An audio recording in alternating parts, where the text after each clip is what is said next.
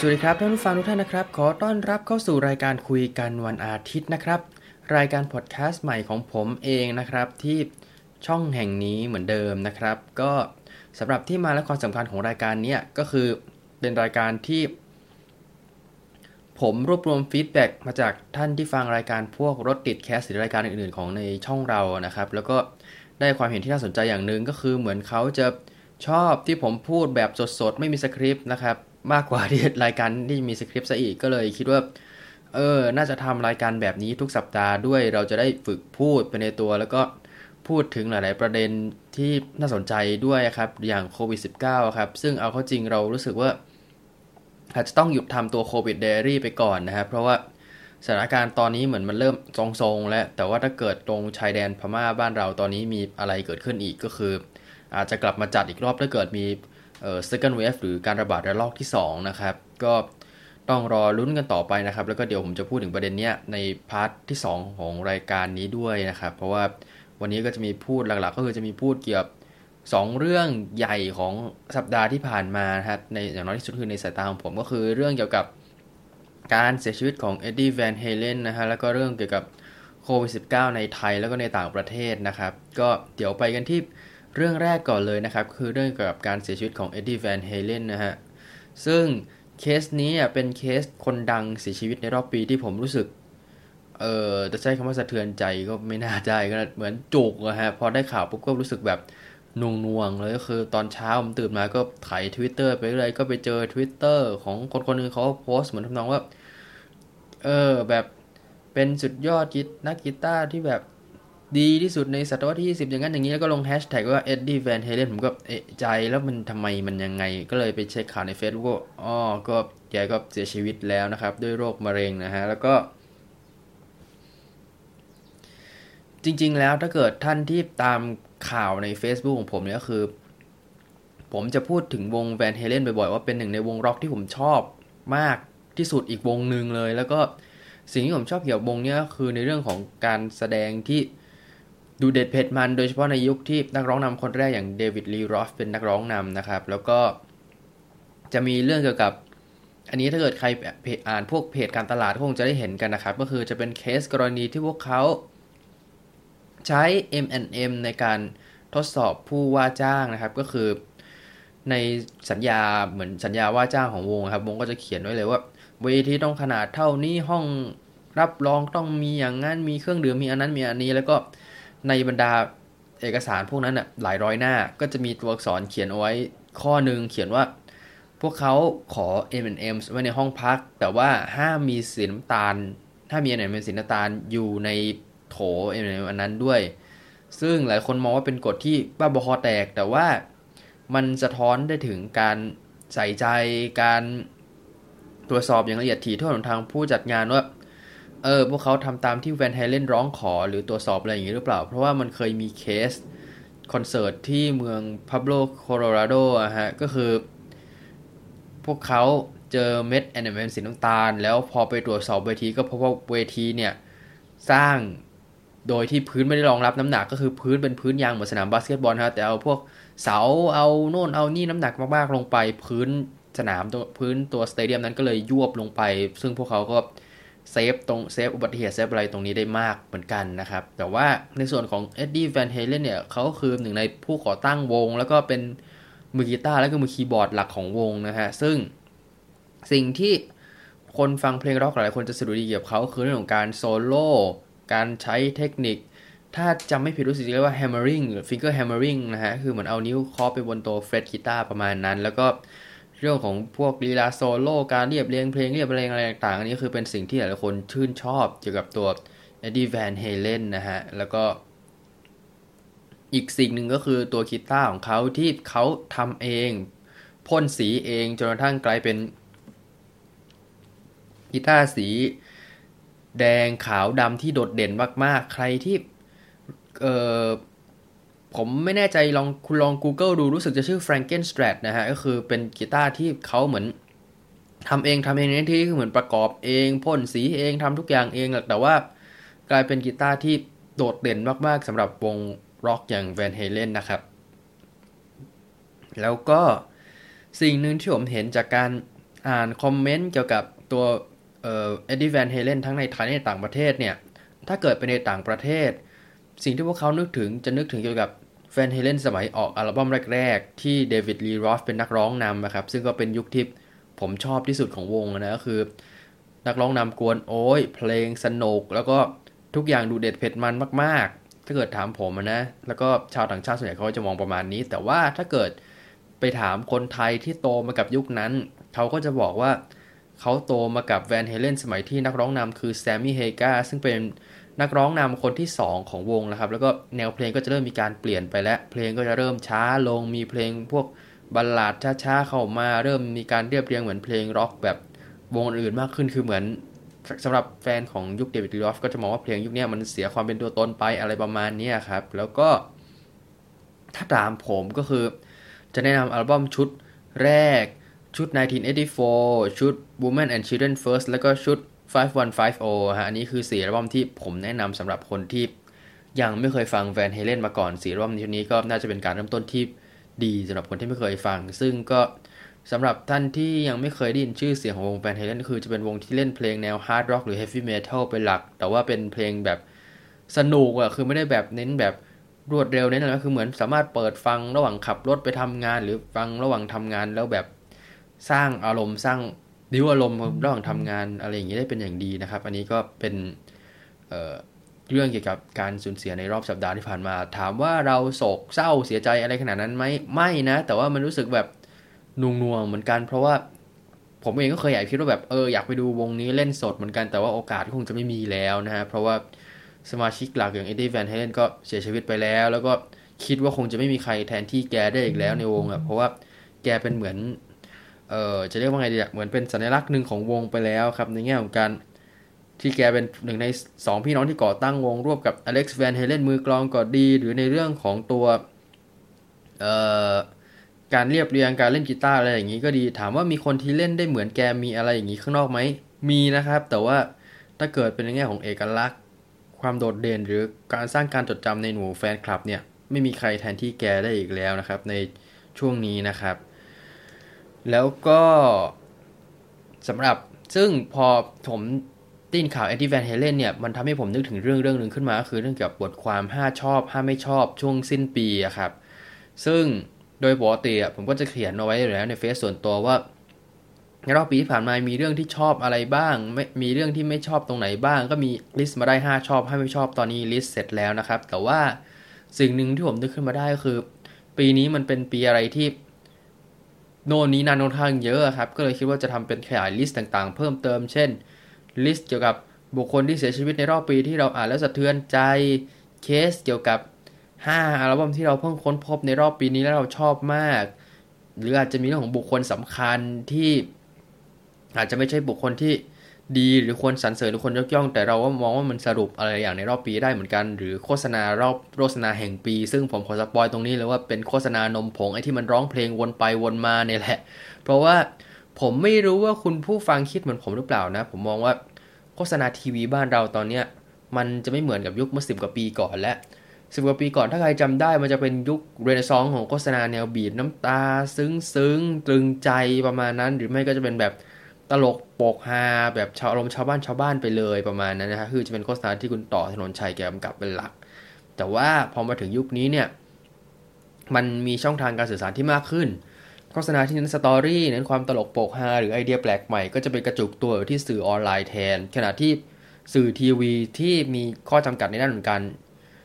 ซื้อเวลาโฆษณาครับประมาณ 30 วินาที 45 วินาที 1 นาที ถ้าเกิดมีข้อจำกัดตรงนี้เนี่ย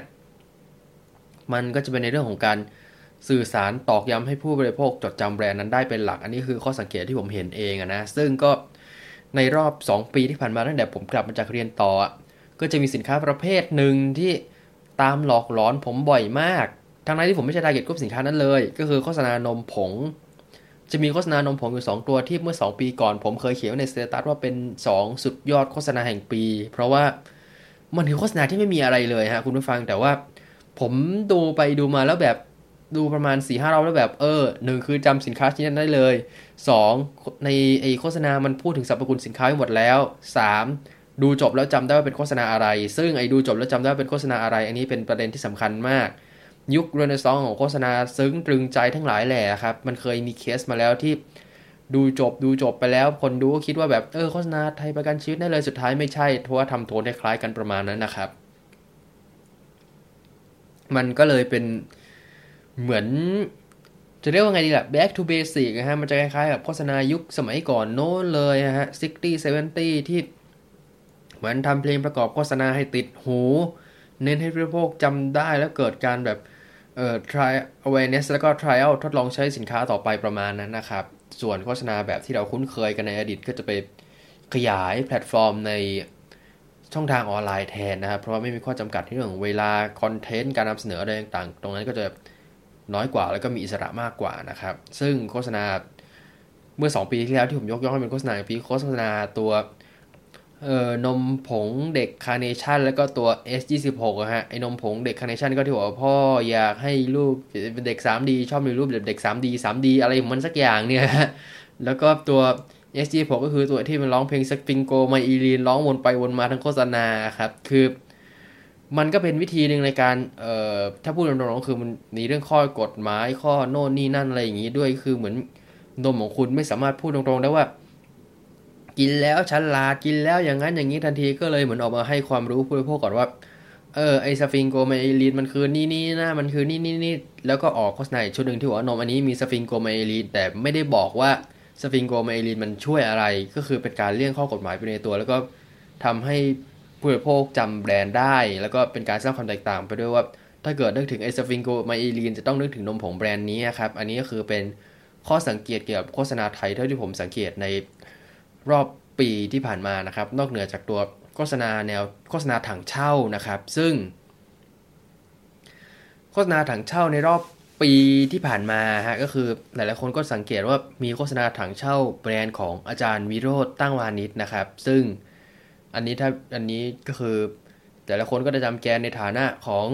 กูรูเกี่ยวกับประเทศจีน หรือบางคนก็จะจำแกในฐานะของคนที่ผ่านเหตุการณ์ 6 ตุลาปี 2519 นะครับ แต่ว่าสำหรับคนยุคหลังๆมาเนี่ย ก็จะจดจำแกในฐานะของพรีเซนเตอร์ถั่งเช่าที่โฆษณาทีวีบ่อยมาก แล้วก็ว่ากันว่าผมขอใช้คำว่าว่ากันว่านะครับ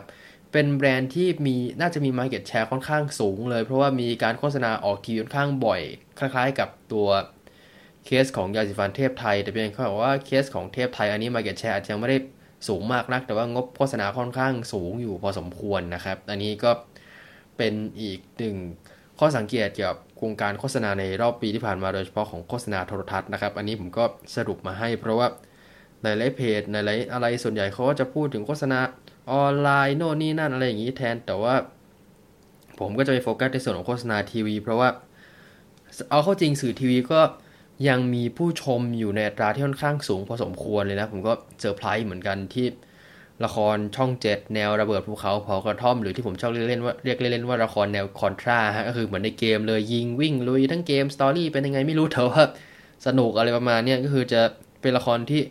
ช่องเจ็ดยังคงทำเรตติ้งได้ค่อนข้างดีอยู่นะครับ ส่วนช่อง 3 ช่องอื่นก็เริ่มมีการปรับตัวแข่งขันอะไรทางนี้มากขึ้น ก็เราก็รู้สึกว่า ถึงแม้มันจะไม่เหมือนกับยุคสมัยยุค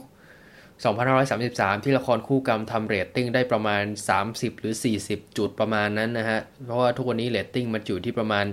อย่างเก่งก็ประมาณ7จุด8จุดอะไรมานี้เพราะว่าตัวหารมันเริ่มเยอะขึ้น ผู้บริโภคมีทางเลือกอื่นมากขึ้น มีทีวีช่องอื่นร่วม 20-30 กว่าช่อง มี Netflix เออ Netflix มี YouTube มีโน่นนี่นั่นอะไรอย่างเงี้ยครับ ผู้บริโภคก็มีทางเลือกมากขึ้นในการเสพสื่อเรตติ้งก็เลยน้อยลงแล้วทีนี้ก็ต้องจับตาดูกันต่อไปว่า อุตสาหกรรมวงการทีวีดิจิตอลบ้านเราเนี่ย จะเกิดปัญหาอะไรขึ้นหรือเปล่า มันจะมีเคสคนที่ทำช่องขาดทุนจะต้องขายสัมปทานไม่มีโน่นนี่นั่นอะไรอย่างนี้หรือเปล่า แล้วก็เรื่องที่ผมสงสัยมากที่สุดแล้วก็เคยพูดไปในรายการเป็นผู้เป็นคนสมัยแรก ๆ ไปแล้วครับ ก็คือ เรื่องของช่องทีวีดิจิตอลอะครับ ที่มันจะแหว่งแหว่งโหว่โหว่สมัยก่อนถ้าคุณจำได้ครับ มันช่องมันจะมีช่องจำได้ว่าจะมีช่อง 1 ก็คือเป็นช่องททบ5ช่อง 2 คือช่อง 11 เบอร์ 3 คือไทย PBS แล้ว4 5 6 7 8 9แล้วพวกนี้คือมันจะโหว่ไปเลยอะครับจำได้ว่าสมัยมันมาใหม่เหมือนเขาบอกว่าเขาล็อกเอาไว้ให้เป็นเรื่องเกี่ยวกับช่องเด็ก ช่องชุมชน ช่องเตือนภัยโน่นนี่นั่นอะไรอย่างเงี้ยครับ ซึ่งปีนี้นะครับก็มีการเปิดตัวช่อง ALTV นะครับของเครือไทย PBS นะครับเป็นช่องหมายเลข 4 ที่ มีไว้สำหรับให้เด็กและเยาวชนได้มา เรียนรู้รับทักษะรับข้อมูลข่าวสารหรือได้สกิลอะไรต่างๆที่เป็นประโยชน์กับตัวเด็กเยาวชนแล้วก็ครอบครัวต่อไป ซึ่งเหตุที่ผมจำช่องนี้เพราะได้เพราะว่าเป็นช่องที่รีรันละครขวัญใจของผมยังออนเบียนเคฟอร์ตี้ไปเมื่อหลายเดือนก่อนนะฮะ ก็เลยได้มีโอกาสดูอันนั้นอีกครั้งหนึ่งแต่ว่าหลังจากนี้ก็คือเราก็ไม่รู้ว่าช่องเบอร์ 5 เบอร์ 6 เบอร์ 7 เบอร์ 8 เบอร์ 9 มันจะมีความเคลื่อนไหวคืบหน้าอะไรเพิ่มเติมหรือเปล่าในยุคที่ หลายๆ บริษัทเริ่มถอดใจกับตัวทีวีดิจิตอลไปแล้วนะครับ ก็ต้องรอลุ้นกันต่อไปนะครับ เอาละครับไปถึงเรื่องเกี่ยวกับตัวโควิด -19 กันบ้างนะครับ ซึ่งตอนแรกผมคิดว่าจะเอาเรื่องนี้ไปพูดในรายการโควิดไดอารี่แต่ว่าประเด็นหลักๆ ที่มันเป็นกระแสกันอยู่ตอนนี้มันจะมีอยู่แค่ 2 เรื่องเท่านั้นนะครับ ก็คือเรื่องกับตัวผู้ป่วยที่ชายแดนแม่สอดนะครับ จังหวัดตากกับเรื่องที่โดนัลด์ทรัมป์ติดโควิด วงเล็บจริงหรือเปล่า ก็คือเป็นประเด็นหลักแค่ 2 ประเด็นเท่านั้นเองนะครับ ไม่ได้มีความเคลื่อนไหวอื่นๆมากมายอะไรอย่างมากก็อาจะมีแค่ว่าต่างชาตินะครับ มีเรื่องกับตัวเลขผู้ติดเชื้อ มีเรื่อง second wave มีการระบาดระลอกที่ 2 หรืออะไรประมาณนี้นะครับ ซึ่งสำหรับไทยแล้วเนี่ย น่าสังเกตว่าเป็นเวลาหลายเดือนแล้วที่เรายังไม่มีการระบาดระลอกที่ 2 หรือไม่มีข่าวสารเพิ่มเติมเกี่ยวกับ โควิด -19 มีแค่เรื่องล่ำลือกันที่ว่า มีคนนั้นคนนี้ติดเชื้อนะครับ แล้วก็หลายสัปดาห์ก่อนผมไม่แน่ใจว่าผมเล่าไปในรายการโควิดไดอรี่เทปหนึ่งไดเทปหนึ่งแล้วหรือยัง แต่ว่ามันจะมีเคสที่มีชายคนหนึ่งที่เป็นประกอบอาชีพเป็นดีเจนะครับ แล้วก็เหมือนถูกจับกลุมในคดียาเสพติดอะไรสักอย่าง แล้วบอกว่าไปตรวจเจอเชื้อโควิด -19 ที่เรือนจำนะครับ สังคมก็เลยแตกตื่นกันว่า นักโทษคนอื่นจะติดเชื้อด้วยไหม ผู้ที่ประกอบออสมาอาชีพที่สถานบันเทิงแห่งนั้น หรือไปเที่ยวที่สถานบันเทิงแห่งนั้นจะติดเชื้อด้วยหรือเปล่า แล้วก็เชื้อดังกล่าวมาจากไหนนะครับ เพราะว่าเราจะได้ยินข่าวมาตลอดว่า ตลอดเวลา 3-5 เดือนที่ผ่านมาไม่มีพบผู้ติดเชื้อในประเทศโน่นนี่นั่นอะไรประมาณนี้ครับแต่ว่าพอเกิดเคสดังกล่าวอะไรคนก็เกิดความระแวงขึ้นมานะครับ แล้วก็มีคนตั้งข้อสังเกตว่าเป็นการปล่อยข่าวเพื่อสกัดม็อบสกัดอะไรประมาณนี้หรือเปล่าเพราะช่วงนั้นสถานการณ์การเมืองก็ค่อนข้างแรงอยู่เหมือนกัน แต่ว่า จนถึงวันนี้นะครับก็ไม่มีข่าวผู้ติดเชื้อเพิ่มเติมเลยนะครับจนกระทั่ง เมื่อไม่กี่วันมานี้นะครับ มีพบผู้ติดเชื้อโควิด -19 นะครับ ข้ามชายแดนแม่สอดมาที่ประเทศไทยนะครับ ซึ่งสำหรับแม่สอดเนี่ยก็คือจะเป็นพื้นที่แนวเหมือนเคเศรษฐกิจทำธุรกิจมีการลงทุนโน่นนี่นั่นต่างๆนะครับ ระหว่างไทยกับพม่า ซึ่งปัญหาตรงเนี้ยมันก็จะเกิดขึ้นแหละ เพราะว่า ตอนนี้พม่านะครับมีตัวเลขผู้ติดเชื้อในอัตราที่ค่อนข้างสูงพอสมควรนะครับ แล้วก็ไม่มีใครรู้นะครับว่ามันจะเกิดเหตุการณ์ super spreader อีกหรือเปล่า ตัว super spreader เนี่ยก็คือเหมือนเคสตอนสนามมวยตอนนั้นนะครับ ที่มีคนคนนึงติดเชื้อเข้าไปชมแล้วบอกว่า ในนั้นเป็นสถานที่ปิดแล้วก็เป็นสถานที่ค่อนข้างในอัดพอสมควรทำให้เกิดการแพร่กระจายของเชื้อได้ง่ายขึ้น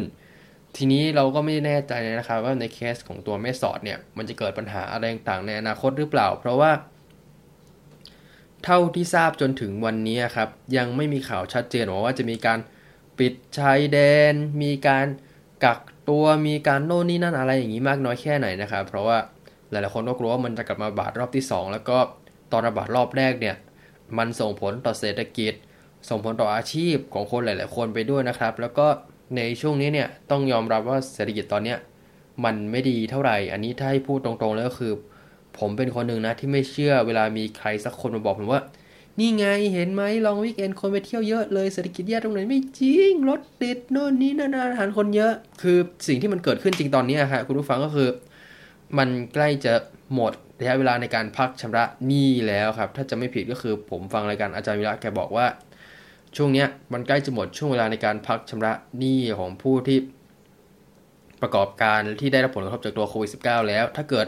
มันหมดระยะเวลาตรงนี้ แล้วผู้ประกอบการไม่สามารถหาเงินมาพักชำระเอ้ยขออภัยครับ แล้วผู้ประกอบการไม่สามารถหาเงินมาชำระหนี้ตรงนี้ได้เมื่อไหร่ มันจะเกิดปัญหาระยะยาวแน่นอน เพราะว่า1ก็คือธนาคารก็จะเริ่มแบบขาดสภาพคล่องอาจจะไม่มากนักนะฮะแต่ก็คืออย่างที่บอกว่าจะมีหนี้ที่ทางผู้ประกอบการชำระไม่ได้ แล้วก็ 2 คือจะมีผู้ประกอบการจำนวนมากที่ ปิดตัวหรือว่า worst case เลยคือถ้าพูดตรงๆคืออาจจะมีการฆ่าตัวตายมีอะไรประมาณนี้ครับคือถ้าเกิดภาคชำระหนี้หมดปุ๊บเมื่อไหร่อันนี้ก็คือสถานการณ์เศรษฐกิจในประเทศก็จะเริ่มน่าเป็นห่วงขึ้น และถ้าเกิดมีระบาดรอบที่ 2 อีก อันนี้ก็คือฟุบยาวเลยนะฮะถ้าว่าโอเคแหละเงินทุนสำรองอาจจะเป็นอย่างนั้นอย่างนี้ แต่ว่าการใช้จ่ายการลงทุนอะไรต่างภายในประเทศอันนี้ก็คือจะส่งผลกระทบแน่นอนนะครับต้องรุ้นกันต่อไปว่า จะมีการระบาดใน ระลอกที่ 2 อีกหรือเปล่า เพราะว่าอันนี้ก็คือมันจะส่งผลถึงหลายอย่างนะทั้งหนักทั้งในด้านของตัว สุขภาพประชาชน การใช้ชีวิต เศรษฐกิจภายในประเทศ รายได้ประชาชน ไปจนถึงเสถียรภาพของรัฐบาลและก็ความเชื่อมั่นของรัฐบาลในสายตาประชาชนนะครับ อันนี้ก็คือมันจะส่งผลไปยังหลายเรื่องเลยก็ต้องรอดูกันว่า สุดท้ายเนี่ยตอนจบมันจะลงเอยอย่างไรนะครับ อันนี้ก็ต้องรอรุ้นกันต่อไปนะครับ แต่ว่าเอาจริงๆผมก็แอบคิดเลยนะว่า มันจะเป็นไปได้ไหมที่ ผม หรือคุณผู้ฟังเอง หรือคนรอบข้างของคุณ ตอนนี้มีเชื้อโควิด -19 อยู่ แต่ว่าแอนติบอดีคุณอาจจะป้องกันได้ อาการอาจจะไม่รุนแรงมาก หรือเชื้อไวรัสอาจจะลดความรุนแรงลงไปแล้ว เพราะว่าอย่างที่ผมเคยเล่าให้ฟังไปในรายการว่า host ของเชื้อคือพอเชื้อมันระบาดไปได้สักพักเนี่ย host ของเชื้อก็จะเริ่ม ถ้าจะไม่ผิดเหมือนจะใช้คำประมาณว่าลดความรุนแรงลงหรือ host ตายหรืออะไรสักอย่างประมาณนั้นนะครับทำให้ mortality rate หรือว่าอัตราความรุนแรงเนี่ยมันลดลงนะครับ อันนี้ก็ต้องรอลุ้นกันต่อไปนะครับว่า จะมีเหตุการณ์อะไรตรงนี้เกิดขึ้นหรือเปล่า แต่ว่าที่อเมริกาครับเออเดี๋ยวก่อนที่จะไปที่อเมริกาผมได้พูดคุยกับเพื่อนชาวฟิลิปปินส์คนหนึ่งนะฮะที่รู้จักตั้งแต่สมัยเล่น Tumblr เมื่อเกือบ 10 ปีที่แล้วอะครับ เธอเล่าว่าที่ฟิลิปปินส์นะครับ ตอนนี้ก็คือมันไม่ได้แค่ว่าแบบ second wave จะมาไม่มาปัญหาตอนนี้คือ wave แรกครับ ยังไม่จบสักทีแล้วก็อันนี้คือที่เธอเล่านะครับ เธอบอกว่าทางรัฐบาลฟิลิปปินส์ไม่ได้มีมาตรการป้องกันควบคุมกักตัวผู้ป่วยหรืออะไรประมาณนี้เท่าไหร่เลยนะครับ แล้วก็เหมือนแบบปล่อยไปเรื่อยๆประมาณนั้นไม่ได้ดูแลรักษาอะไรดีเท่าไหร่ก็เลยทำให้รัฐบาลเป็นเป้าโจมตีของประชาชนในระดับหนึ่งนะครับ ก็ต้องรอลุ้นกันต่อไปนะครับ ว่าฟิลิปปินส์จะพบ แสงสว่างที่ปลายอุโมงค์หลังจากโควิด -19 หรือเปล่านะครับ อันนี้ก็ฝากเป็นกำลังใจให้กับท่านผู้ฟังชาวฟิลิปปินส์ทุกท่านท่านผู้ฟังที่อาศัยอยู่ในฟิลิปปินส์ทุกท่านนะครับ แล้วก็ในประเทศแถบ Southeast Asia นะครับ เพราะว่าผมก็ได้ยินมาว่าหลายประเทศก็สถานการณ์ก็อาจจะไม่ค่อยดีเท่าไหร่ในช่วงนี้นะครับ แต่ว่าอีกเรื่องหนึ่งที่ผมจะพูดถึงเกี่ยวกับตัวโควิด -19 เนี่ยก็คือเรื่องเกี่ยวกับประเด็นของประธานาธิบดีโดนัลด์ทรัมป์นะครับที่สร้างความฮือฮาอีกแล้วนะครับ เพราะว่าแกมีมีข่าวมาว่า แกติดเชื้อโควิด -19 นะครับ จากคนใกล้ตัวของแกนะครับ ซึ่งสาเหตุที่มันเป็นประเด็นขึ้นมา เพราะว่าช่วงนี้เนี่ยมันเข้าสู่โค้งสุดท้ายของการเลือกตั้งประธานาธิบดีสหรัฐแล้ว แล้วก็ทรัมป์เพิ่งไปดีเบตกับโจไบเดนมานะครับ เมื่อหลายทิตย์ก่อน ซึ่งมันทำให้หลายคนเกิดตั้งข้อสังเกตแล้วว่า 1. โจไบเดนที่เป็นคู่แข่งทรัมป์เนี่ยจะติดเชื้อหรือเปล่า 2. มีคนตั้งทฤษฎีสมคบคิดอีกแล้วว่า มีใครไปวางยาทำให้ติดเชื้อหรือไม่ 3. มีคนตั้งข้อสังเกตอีกแล้วเช่นกันนะครับว่าทรัมแกล้งป่วยเพื่อสร้างความชอบธรรมให้กับมาตรการในการป้องกันโควิด -19 ของตนที่หลายคนมองไม่มีประสิทธิภาพหรือเปล่าทำนองว่า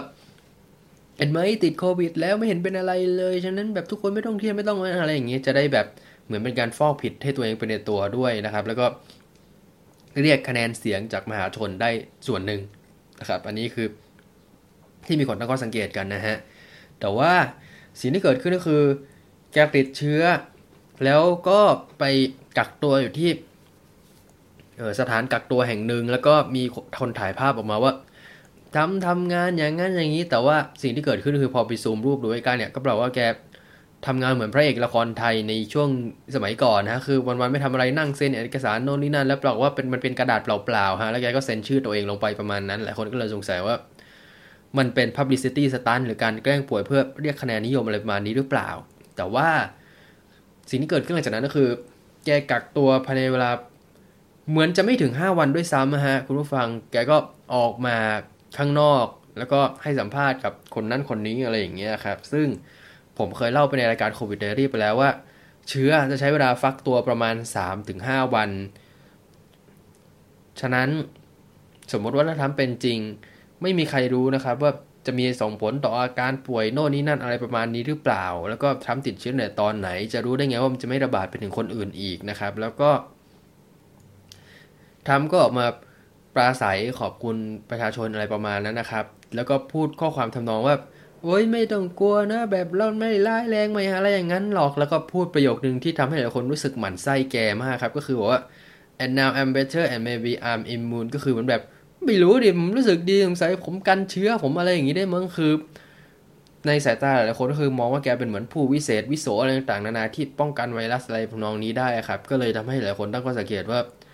เฮ้ยนี่มันแบบ เราจะฝากประเทศไว้กับคนคนนี้ได้หรือเปล่านะครับอันนี้คือความเห็นของคนที่ สนับสนุนโจไบเดนหรือคนที่ไม่ชอบทรัมป์แต่ว่าคนที่ชอบทรัมป์ก็จะมองว่าแบบ เฮ้ย ไอ้ที่มันพูดมาทั้งหมดเนี่ยมันเป็นเรื่องหลอกลวงมันเป็นแผนของรัฐบาลเดโมแผนของทางพรรคเดโมแครตที่ร่วมมือกับจีนในการทำลายเศรษฐกิจอเมริกา ก็เลยพยายามปั้นเรื่องว่าแบบไวรัสอันนี้มันร้ายแรงอย่างนั้นอย่างนี้ทั้งที่จริงมันไม่ร้ายแรงเลยอะไรประมาณนี้ครับ ก็เลยเป็นประเด็นกันอยู่ในช่วงนี้ แต่ว่า พออ่านข่าวนี้จบไปได้ไม่นานปั๊บผมก็ไปเจอข่าว 2 ข่าวนะครับเกี่ยวกับบุคคลในวงการบันเทิงของ 2 ประเทศ คือข่าวของคุณลิเดียสรันรัตน์นะครับแล้วก็ข่าวของนักร้องนำวงทูซึ่งเป็นวงร็อกจากฝั่งอเมริกา 2 คนนี้ติดโควิด -19 เมื่อหลายเดือนก่อน แต่ว่าสิ่งที่เกิดขึ้นก็คือ ปอดได้รับความเสียหายจากตัวเชื้อโควิด -19 อันนี้นะครับทำให้ประโยคที่หลายๆคนอาจจะเคยได้ยินมาว่า just a flu หรือแบบโอ้ยเป็นแค่ไข้หวัดใหญ่หรอกไม่ร้ายแรงไม่อะไรหรอกอันเนี้ย ดูหมดความชอบธรรมไปเลย เพราะว่าไข้หวัดใหญ่มันอาจจะไม่ได้แบบทรงผลร้ายแรงถึงปอดถึงอะไรอย่างนี้ แล้วก็มันก็มีหนทางในการรักษาได้ในระดับหนึ่งมีฉีดวัคซีนป้องกันมีโน่นมีนี่แต่ว่าตัวโควิด -19 ตอนนี้เนี่ย มันยังไม่มีวัคซีนที่ออกมาแบบเป็นทางการมีแค่ตัววัคซีนสปุตนิก V ที่ผมเคยเล่าไปแล้วครับ แล้วก็ยังไม่มีใครรู้แน่ชัดว่าประสิทธิภาพมันป้องกันได้มากน้อยแค่ไหนอะไรยังไงประมาณนี้ แล้วก็ถามว่าทำรับประทานยาอะไร ผมบอกตรงนี้เลยนะครับ ว่ามันไม่ใช่ตัวไฮดรอกซีคลอโรควินที่ผมพูดในรายการตัว Covid Diary ทุกเกือบทุกเทปนะครับซึ่งตัวไฮดรอกซีคลอโรควินเป็นยาที่ทรัมป์ออกมาพูดให้การสนับสนุนทำนองว่าเชียร์ให้กินไฮดรอกซีคลอโรควินกับ zinc ทุกวันเพื่อรักษาโรคอย่างนั้นอย่างนี้ประมาณนี้ครับซึ่งผมเคยพูดถึงในรายการไปเทปหนึ่งแล้วว่า มีคนตั้งข้อสังเกตว่ายาไฮดรอกซีคลอโรควินเนี่ยบริษัท Sanofi ที่ทำก็ไปถือหุ้นด้วยก็เป็นคนผลิตเหมือนกัน จึงไม่มีใครรู้ว่า ที่ทำออกมาพูดเชียร์ยานี้เนี่ยเพราะต้องการสร้างยอดขายกับบริษัทที่ตัวเองไปถือหุ้นด้วยหรือเปล่า แม้จะเป็นหุ้นที่ปริมาณแค่ประมาณพันกว่าดอลลาร์ครับแต่มันส่งผลถึงยอดขายด้วย อันนี้ก็เป็นทฤษฎีที่มีคนตั้งกันไว้ แต่ว่าพอมาถึงรอบนี้เนี่ยทรัมป์รับประทานยาที่มีชื่อว่าเด็กซามีฟาโซนนะฮะไม่แน่ใจว่าผมอ่านถูกหรือเปล่านะครับ D E X A M E T H A S O N E นะฮะ ยาเนี้ยครับ เท่าที่ผมไปหาข้อมูลมาจากเว็บพบแพทย์นะครับเขาระบุทำนองว่า เป็นยากลุ่มสเตียรอยนะครับ ซึ่งป้องกันสารที่เกิดการอักเสบในร่างกาย ใช้รักษาโรคและสภาวะต่างๆ เช่น ข้ออักเสบยุ่มสมองอักเสบ จากแบคทีเรีย และการอักเสบของดวงตา หรืออาจใช้รักษาโรคหรือภาวะอื่นๆ ซึ่งอันนี้เป็นยาที่มีการเปิดเผยว่าเป็นยาที่ทำรับประทานเข้าไปเพื่อรักษาโควิด -19 นะครับ ซึ่งยาเนี้ยมีผลข้างเคียงคือ ใช้แล้วนอนไม่หลับอารมณ์แปรปรวน ก็เลยทำให้หลายคนแซวกันว่าที่ทำทวีตหาเสียงแบบ non-stop ขนาดนั้นโพสต์แบบ vote for me vote for me อะไรประมาณนั้นนะฮะ ก็เลยเป็นแซวว่าเป็นผลข้างเคียงจากยาอันนี้หรือเปล่า อันนี้ก็เป็นเรื่องแบบการเมืองในอเมริกานะครับ ที่หลายคนตั้งข้อสังเกตว่าทรัมป์ป่วยจริงหรือเปล่าป่วยจริง ไม่จริงอะไรยังไง แต่ว่าข้อที่จริงตอนนี้คือในอเมริกาก็ยังมีการแพร่ระบาดของตัวโควิด -19 ตรงนี้อยู่นะครับ ก็ต้องรอลุ้นกันต่อไปว่า ตอนจบของเหตุการณ์นี้จะเป็นยังไงเพราะว่าที่อเมริกาก็ยังมีคนเชื่ออยู่นะว่าตัวโควิด -19 เป็นวัคเป็นไวรัสที่จีนคิดค้นขึ้นมาเพื่อทำลายเศรษฐกิจโลก แล้วก็สร้างอำนาจสร้างความชอบธรรมโน่นนี้นั่นจีนก็คิดเหมือนกันว่าอเมริกาเข้ามาปลอเข้ามาเหมือนสอดแนม แล้วก็ปล่อยเชื้อไว้ที่จีนอะไรประมาณนี้ครับก็คือเป็นเหมือนที่ผมเคยเล่าในโควิดไดรี่เทปแรกๆไปแล้วครับ ก็คือยังมีคนเชื่อทฤษฎีเหล่านี้อยู่ในปัจจุบันนะครับ ก็ต้องรอรุ้นกันต่อไปว่า ตอนจบของมหาวิกฤตที่ส่งผลต่อชีวิตประชาชน ส่งผลต่อระบบเศรษฐกิจทั่วโลกอะไรทำนองนี้เนี่ยมันจะลงเอยอย่างไรนะครับ เพราะว่ามันก็ถือเป็น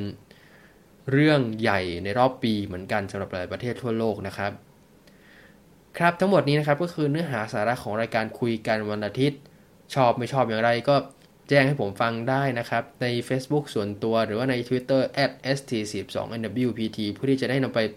ปรับปรุงทำเนื้อหาต่อไปในอนาคตนะครับ แล้วก็ถามว่าหลังจากนี้ผมยังจัดรายการรถติดแคสอยู่ไหมอาจจะจัดนะ ถ้าเกิดยังมีประเด็นให้พูดคุยอยู่ เพราะว่าเป็นไปได้ว่าช่วงนั้นอาจจะมีประเด็นเยอะ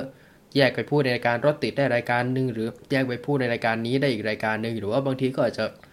พูดอยู่กับประเด็นอื่นที่น่าสนใจ เช่น ช่วงใกล้ช่วงฮาโลวีนเข้ามาแล้วช่วงเทปก่อนที่จะถึงฮาโลวีนมาจะแนะนำหนังสยองขวัญ3-5 เรื่องอะไรประมาณนี้ให้กับ คุณผู้ฟังไปลองรับชมดูอะไรประมาณนี้นะครับเดี๋ยวจะพูดเรื่องแนะนำแบบหนังสือที่ผมชอบหนังที่ผมชอบอะไรประมาณนี้ครับหรือเรื่องสัพเพระทั่วไปประมาณนี้นะครับก็คือจะยืดหยุ่นกว่านะครับสำหรับตัวคุยกันวันอาทิตย์นะครับครับจะพบกับรายการคุยกันวันอาทิตย์ได้ใหม่ได้ในสัปดาห์ถัดไปนะครับสำหรับวันนี้สวัสดีครับ